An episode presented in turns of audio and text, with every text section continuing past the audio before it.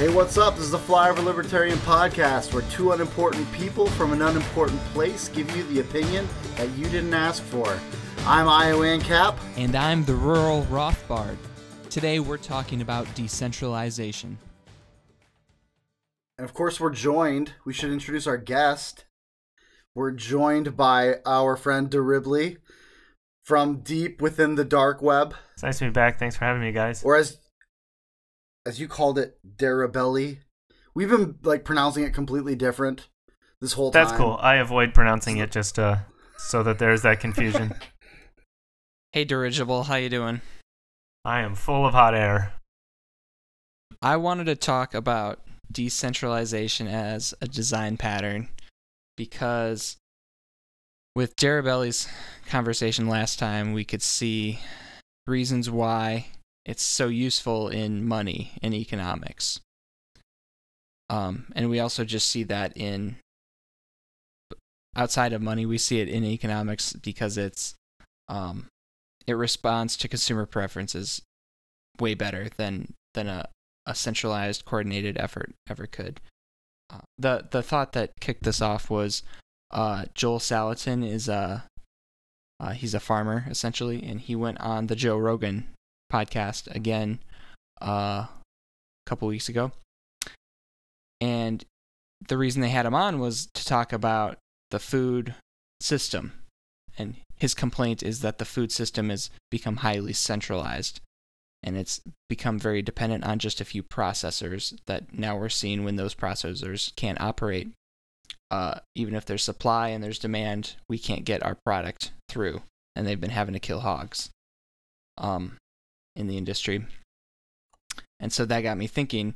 His his vision for that industry is very decentralized. He wants uh, chickens and eggs in every neighborhood.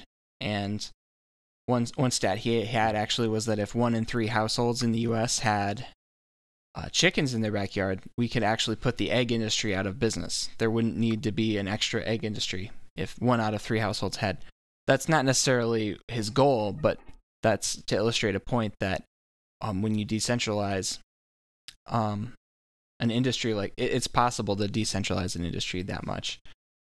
It, it has other environmental benefits that if you if you're interested in that, definitely go listen to his interview there where he just he can list off all these things about the interconnected system that decentralized nature of uh, an egg industry would would bring about just through um, the way it's designed. And I know that that's true for a lot of things in life. So, does anything similar come to mind?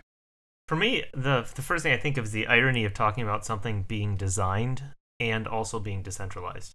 Like properly done, a decentralized system can't be designed at all.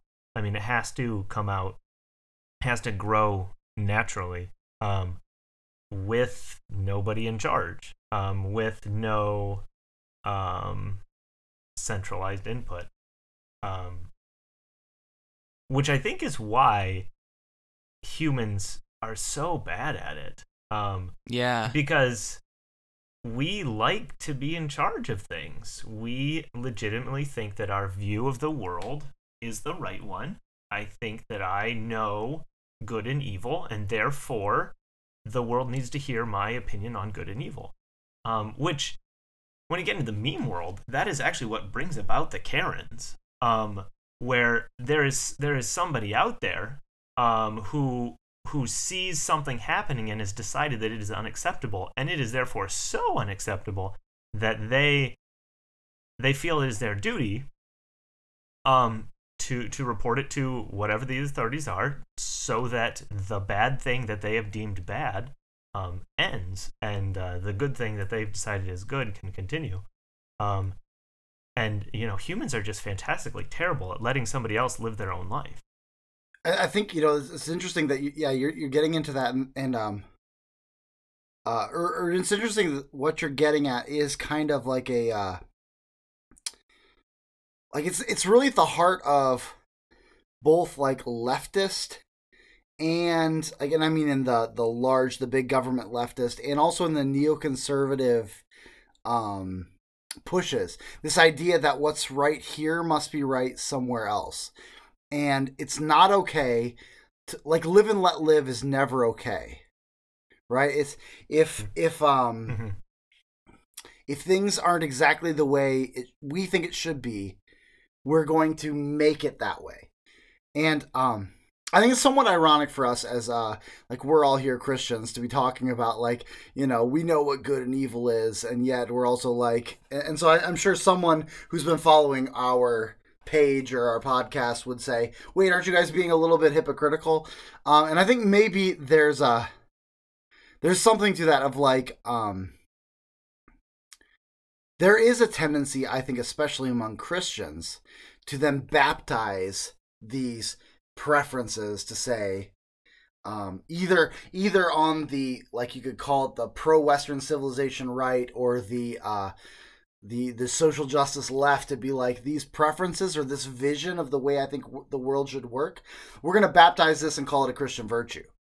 When the fact is, there's a lot of like there is a lot of like gray area like uh, about um okay so like i i once was talking to a pastor about evangelism and uh he had he, we had just been in a conversation where he led with a certain opening line that for him was to a lead in to, proclaim, to presenting the gospel and afterwards he asked me so like what were you thinking about that and i said well, I don't know if I would have led with that opening line. And really all I was thinking was like that's just not the way I would do it. It probably with with the way I talk and the way I um think, it probably wouldn't have sounded right coming from me. And immediately he kind of went on the defensive like, "So what? You think it's you have a better way?" Like, I don't. This is just a preference thing, man. I like the, the whole point is there's different ways to get at the same thing and it's going to work differently for one person than for another. Now just expand that to community level. And that's kind of how decentralization works. There's things that are going to work in one community that are not going to work in another. Um, again, I'm going right back to my to my wheelhouse of the church, but there's some things that I've made work at one church that flop in another. Right? And it's not because it was a good or a bad idea or because the people here are stupid, but they got it over there, is because certain things will work in certain communities with certain personalities, certain people involved, that are not going to work in other areas. Which is why the United States of America is such a stupid idea. Like, it's just a stupid idea. Like, one law of the land to cover the entire, like, this massive continent. That's so dumb. It just does not make sense. You know, with all these people with different situations and different thoughts and views, it's just I don't I don't know, I just don't know that it works. No, pessimistically speaking, the United States of America can't work not because you know it was poorly set up, not because it's improperly implemented. It can't work because there are humans involved. Um, and it, I mean, it will, you know, uh, unless Jesus comes back first, the United States is going to end um, someday. Hopefully, it'll be peaceable. Hopefully, the uh, you know, hopefully the, the secession movement will happen and uh, things will just. Uh, but on the other hand, you know, the last couple days have shown us that uh, this could end really very violently. Um, people will die. Going back to the church, then, uh, Josh, is I think one one criticism people have of the church is that it's so decentralized and um, so many different denominations. In a way, that could be considered a, a feature and not a bug. Do you see, um, do you see that as as a as a feature and not a bug? I mean, if we're if we're all humans, humans aren't perfect. Is it better to have a decentralized uh, denominational system than one single uh, capital C church that that that hands down? Well, I mean, this is where I can only speak from my perspective. I'm a Baptist, and so so yeah, I actually do think it's a, a feature, um, not a bug. I think because this is uh, you know. Uh, at the heart of the Baptist ecclesiology is that the church exists on the local level. Like that's where the church exists. We believe that an individual church. This is why in Baptist churches, it is the local church that ordains a pastor, not the denomination. So I was ordained by a local church in South Dakota where I was serving. That's where I was ordained. And that ordination, other churches kind of look at that and they'll acknowledge that ordination, but I was ordained by that church. Um, we went through a denomination, or not a denomination, even technically that's not correct. Baptists are not denominational, they're associational. Um, voluntary. We, we, yeah, exactly. We went through an association and we got feedback from them. Like I, I went before a ordination recommendation committee. Their recommendation committee. Their job was to recommend me or not. But in the end, the local church could do whatever they want. Now, because whoa, whoa, whoa! I don't understand. If you don't have a central authority making you get along, how are you just not like constantly fighting wars with yeah, each other? Yeah, isn't that interesting? Because I've never heard of a situation where the recommendation committee comes back and says we don't recommend this person for ordination, and the church said, "Well, screw you, we're doing it anyway." You know, some some local churches don't have an association and will just ordain or not ordain whoever they want, but usually uh, people, most people, like, at least most serious people, to steer clear of those churches.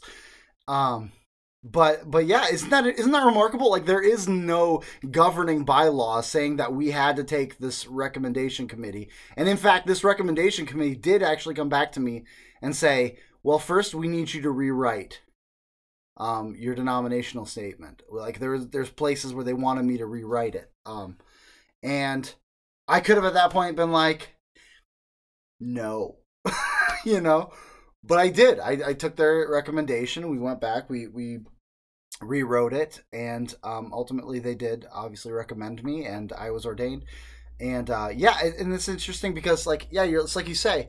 Um, a lot of times when we talk about this voluntary society, we'll talk about things like regular regulatory bodies that will rise up that will be non-governmental, and yet people will still listen to them well, it's because people don't want to die. And so they're going to look for regulating agencies who they trust. Like this this is a good agency. They do the science, they do the math, they look at the stats and they tell you whether or not a drug is safe.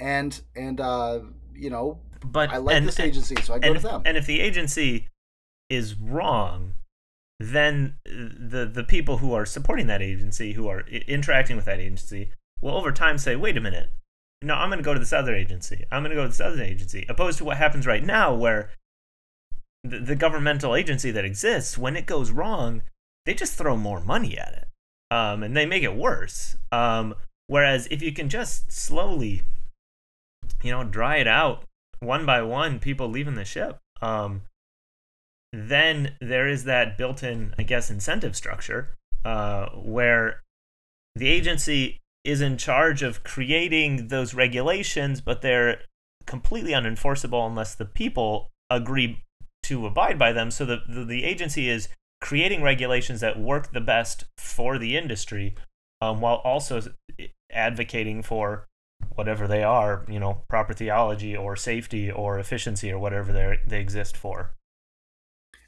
And you know it's interesting? That there are certain, you know, there's a lot of like knee slap or, or, or knee jerk Catholics who will be like, the Reformation is the worst thing to happen to Christendom. But honestly, there are some, uh, I guess you could call them like some more honest Catholic historians who would say, and you know what? The result of the Reformation is the Catholic Church, which had gotten pretty lax, had to get its act together. Like, so there's a very concrete example of where uh, competition benefited both sides. Mm-hmm. Now, ultimately, I don't think that they reformed rightly, otherwise I would join them. But that's part of association of, of decentralizations. I I chose a different side than them. I don't think that they're right. And so I chose a different side. I chose the Baptist side. And I also could have joined the Presbyterian side, but instead I joined the Baptist side. Like there's there are lots of options and that does sharpen. You know, it's that old proverb, right? Iron sharpens iron. There are, you know, when when there's a multiple um, denominations d- debating which is getting Christianity right, um, it does sharpen one another, and honestly, it keeps one another honest because I think you know it's it's funny whenever anyone throws out the whole Protestants have so many thousands of different denominations, it, it it's overstating the difference. A lot of times the difference is on side issues, like if my when I'm I'm messaging my Lutheran pastor friend or my Reformed pastor friend or my Presbyterian friend. When we get down to like the question, okay, so how does a person get saved? We're all on the right. We're all on the same page you know, we don't we're not arguing over the center. There's these side issues that we think each other is wrong about, you know. And, and I yeah. But so yeah. I just came up with like a a, a, a slightly heretical um example of that. Um where watch it, I might call your pastor. No, no, that's I got his number. Um it's kind of like um all the bars downtown where like they all have their own clientele. There's the upscale ones. There's the wine bars. There's the places that serves the rednecks. Um, but at their core, they serve beer, a good time, and maybe some really terrible food. Um, and that's that's what they that's what they do. Um, and uh, the, my understanding of the Christian church as a whole is, yeah, we can argue forever about you know whether or not supposed to stand up when the when the scripture is read. Um, but none of that is a salvation issue. None of that matters in the context of eternity. And we're all well, we're not usually serving beer, but we're we're all focused on on the core things that we actually, you know, care about. Yeah, and and I think there's something to that of like uh also, you know, just because we're saying to bring it back to the first topic, just because we're saying we'll decentralize everything doesn't mean everything is going to look completely different. Like I think that's some of the the worry sometimes is like it's so we're we're saying we're going to decentralize into lots of little communities and they're all going to put walls and no one's going to be able to pass between city to city. Suddenly you're stuck in your own little territory. Uh, I mean, you know, like Germany before it was a unified nation was lots of little communities and little sub regions that all had their own local customs and local identities, and yet they were German. They were all still German, and they had um, things in common that they would pass between. Uh, between the cities and and um, yeah, they would look different. They would have different food, probably would wear different clothes, but there was enough commonalities that there would still be commerce. And ultimately, I think that is really um, what will hold together a decentralized world is commerce. Like the fact that they have to do business with someone else. Like if you want oranges you got to do business with florida. Just gotta. No like the commerce thing um is interesting because really in order to um in order to have some sort of commerce you have to have three things uh, in my you know wise understanding of commerce. Um, you have to have a way to a way to transact. Either it's barter or you have to have some some form of money. Um, you have to have some way to communicate, um, be that a language or just numbers written on a piece of paper. Um, you have to be able to communicate. Um, um, some modicum of trust. You have to be able to trust the other person. Um, you don't have to trust them for a second longer than, than the transaction. But you have to be able to trust the person to some extent. And y- your trust might go as far as the fact that you're, you know, packing heat and if anything goes wrong, at least at least you'll get out. Um, but there has to be some way. Um, and um, the, the language, uh, the form of currency or barter, and the trust, they can kind of um, interchange. Whereas if you share a common language, it's easy to establish trust. Um, whereas if you don't share a common language, it's less easy to establish trust. However, if you don't speak the same language, but you both highly value a certain currency, it's it's easy to establish trust um, through that currency. Um, and it just seems to be that uh, commerce in general, I guess my entire point is that commerce in general um, requires those three but not in equal amounts. Um, and it highly, highly varies. Yeah, and and you know, to get back to your to your uh, area of expertise, um, it seems like that's actually another one of the um, benefits of Bitcoin, right? Like that, it's there is a there is a trust but verify effect to it. Like if I remember right, you talking about how like Mhm. you can you can track down uh, the Bitcoin. You like you can know if this person who is buying something from you is trustworthy. uh, You know, like you can you can uh, Mhm. yeah. There, there's Well, no, no, I can I can assume that that person is Oh. untrustworthy. Um, and and the the Bitcoin code itself um performs that sort of mediation where I can assume that this person is trying to scam me. They send me some bitcoins, and I can verify that the bitcoins are Right, real, right, that the right. bitcoins are trustworthy, even if that person is a liar.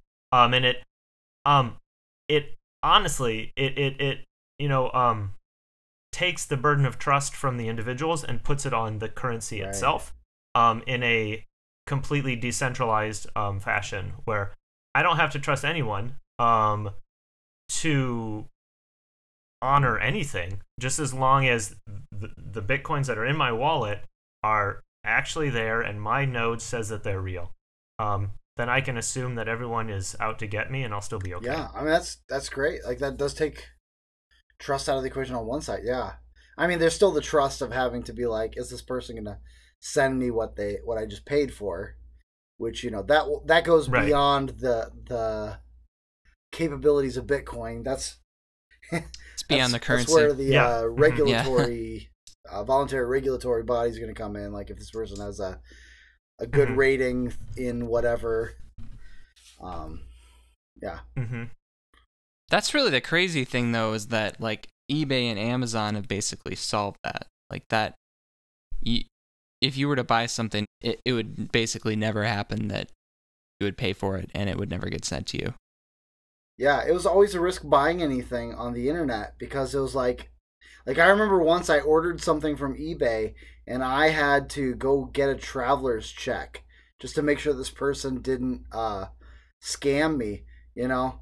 And so that I still have those Trigun DVDs on my shelf that I bought with a traveler's check that I got from Kum & Go. Uh but yeah, like it's it's true. Like there there is but a lot of that guesswork has been taken out because of yeah trustworthy mediators and i know there yeah amazon has other issues um as often happens when a corporation gets big enough where they can start buying politicians but uh, the reason it got big is because it did kind of um as a mediator it took the issue of common language and even some, to some extent common currency out of it like by being that mediator and and I don't have to trust the person I'm buying a product from. I trust Amazon. Right. And you don't have to think about what currency the person. I mean, you can buy from Spain, and you don't have to. You, you don't care. You know, you buy in U.S. dollars. That person gets their money. Amazon takes care of the rest. Yeah. I mean, and, and that's and that's where like um, it always feels like we're we're we're zooming off topic, but it really does come back to the decentralizations. Is that even as the possibility of getting around the world has become more possible, this actually, contrary to what some may say, actually makes decentralization more possible.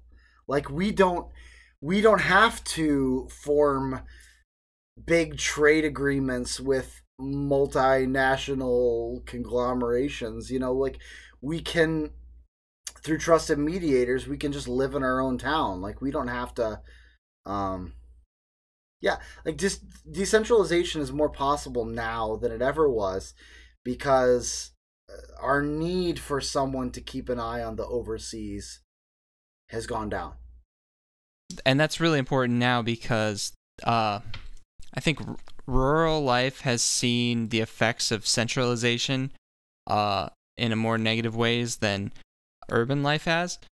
But now, because of technology like that, I think rural life and small towns actually have more of a chance to to recoup that. Um, one example is just the ability to be anywhere, like you're talking about and to it, like it doesn't matter where you are anymore and that's inherently decentralizing and it really limits um, government's abilities um, to do anything coercive because if I can make my money on a computer, which I'm aware there is a significant portion of the world's population that can't do that.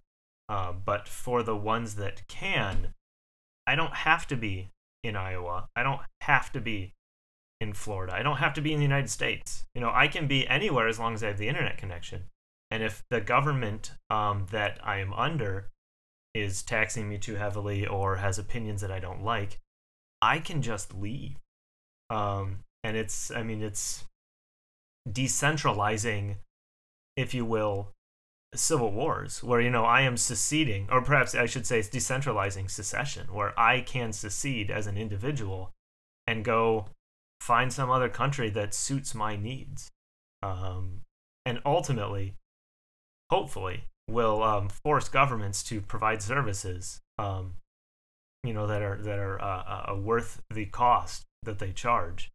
Um, because if they don't, people will go to where where they're where it is. And and you know, like there's even like you know, oh my gosh, like VPNs where I can secede from a country t- technically without even moving, right? I mean, there's there's a sense in which I could, I, you know, my computer could be in Bulgaria while I'm sitting in Iowa. You know, like there's the the the. And I think this is really where we're, we are seeing kind of government starting to freak out about their inability to control us because it's more and more impossible. Like the the the internet, you know, when Al Gore invented the internet, he, he let something out of the box that he wasn't able to contain, you know?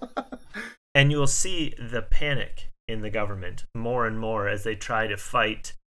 Pretty much the core of any of this is encryption technology. Um, they will try to make it evil, illegal, um, inaccessible, whatever it takes to make it so that they can watch the people.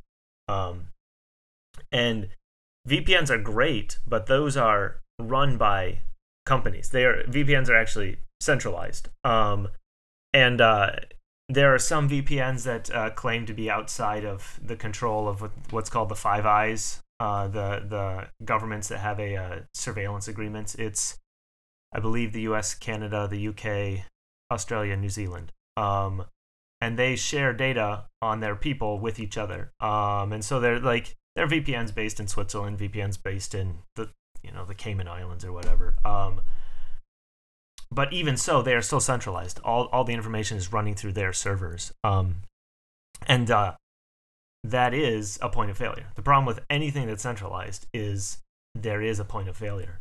Um, and given enough incentive, and it will always reach the point where the governments feel that they have the incentive um, those central point of failures become the, the point of attack. They might survive, but because that that becomes the point that the government's focus on. Um, there are other ways of doing it. Um, if you're familiar with Tor, um, that is a uh, um, it is a decentralized.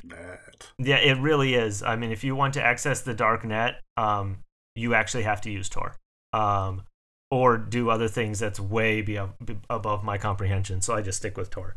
Um, but it's a decentralized way of anonymizing internet traffic, um, where your your uh, request to see that web page, um, whether it's legal or illegal, um, is uh, encrypted, sent along anywhere three, four, five, six, seven different computers across the world. Nobody knows who's requesting it. Nobody knows where it's going, um, and it is uh, functionally um, unseizable information. Once you're done, you close your browser window, it's gone. Nobody will ever find it. Um, VPNs are good, but that's the centralized um, first step option. There, there's more, and the the end point is that as governments uh, crack down on encryption itself, um, centralized systems will begin to crumble, um, and will begin to have to uh, bow to the new rules, or else the government will just shut them down. Um, and the decentralized options um, running encryption on your own computer and then just sending the encrypted text in a normal email um, is much better than using a centralized um, encrypted email provider. Um, because then the only way to break that encryption is to steal your computer. Um, Did you uh, read uh, about the uh, um, military encryption company that actually was like infiltrated by U.S. intelligence for decades and decades and decades, and they legitimately sold encryption technology to foreign countries under the guise that this was uncrackable. Wow. And I believe this was in the post World War II era, and it was during the Soviet era, but the Soviets didn't trust this company. I forget which company in Europe it was, but um, the Soviets wouldn't buy from this company, but all these other countries, like the second world countries, were buying from them essentially, and and the, the the Western intelligence was able to, like for decades, they were able to read their messages. Yeah, Um, that wouldn't. yeah, which is me. why decentralization is so important for that. You need to understand your technology, and you need to uh, um, be in control of it. Yeah, but like you were saying, encryption is the backbone for all of those decentralization enabling technologies, um, and that's one thing they're trying to take away. We've seen threats of using the Section 230 pr- protections, taking those away um, if if companies won't won't let them do what they want to do. Yeah, um, and so at that point, the uh, journalists or anybody are forced to make the choice between what's legal and what's right. Um, uh, where if if the if the protections, the legal protections, are taken away, the technology still exists. You know, if using encryption is illegal, encryption still exists, um, and it still can be done. Um, and then people are forced um, to uh, to figure out where they stand on that issue. If you guys haven't read it yet, um, I highly recommend Edward Snowden's book, uh, Permanent Record. Um, it um, yeah, I was meaning to look into that. Pretty good. it's really um humanizing because all you know about this guy is Yeah. he leaked NSA files and is now stuck in Russia. The government hates him because that's what governments do. His and, interviews you know, are really in, really That's how you know. humanizing. um and uh it's just he he talks about his life. He talks about how he got into computers. He talks about you know how he got into contracting for the nsa i mean it just walks it's just a narrative it's just a biography and it reads really well. It's easy it's funny um and then the like the last four or five chapters just hit you like a ton of bricks. And you realize this guy was like 29 when he was doing it. He's my age. Here I am complaining about my job working in aviation. Um and he's he's leaking government secrets um for the for the public's good. And it's just really you know, it, it, it puts things into perspective, um, both as a Christian and just as a human. Um, but it's just fascinating. And then all of a sudden, you're like, wow, I really care about this encryption stuff. I'm going to go learn it, um, which is kind of what happened for me. To kind of summarize everything we've been going through, you know, it's about, you know, big one size fits all never works.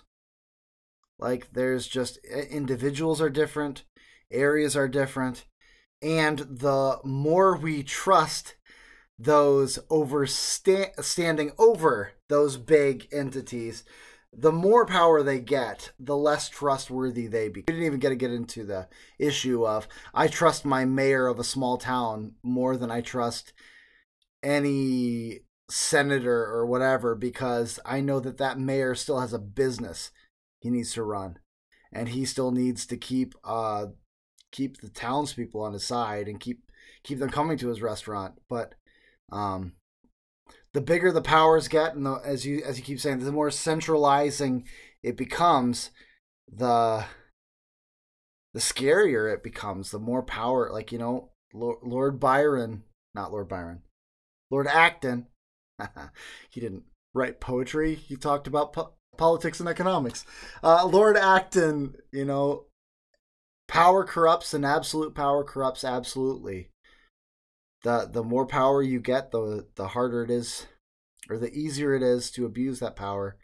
And um, as my friend who challenged me when the Patriot Act was first being passed, back when I was a W supporting red blooded evangelical neocon, uh, as he as he pointed out to me and challenged me way back when, well, it's fine as long as the nice guy's in control.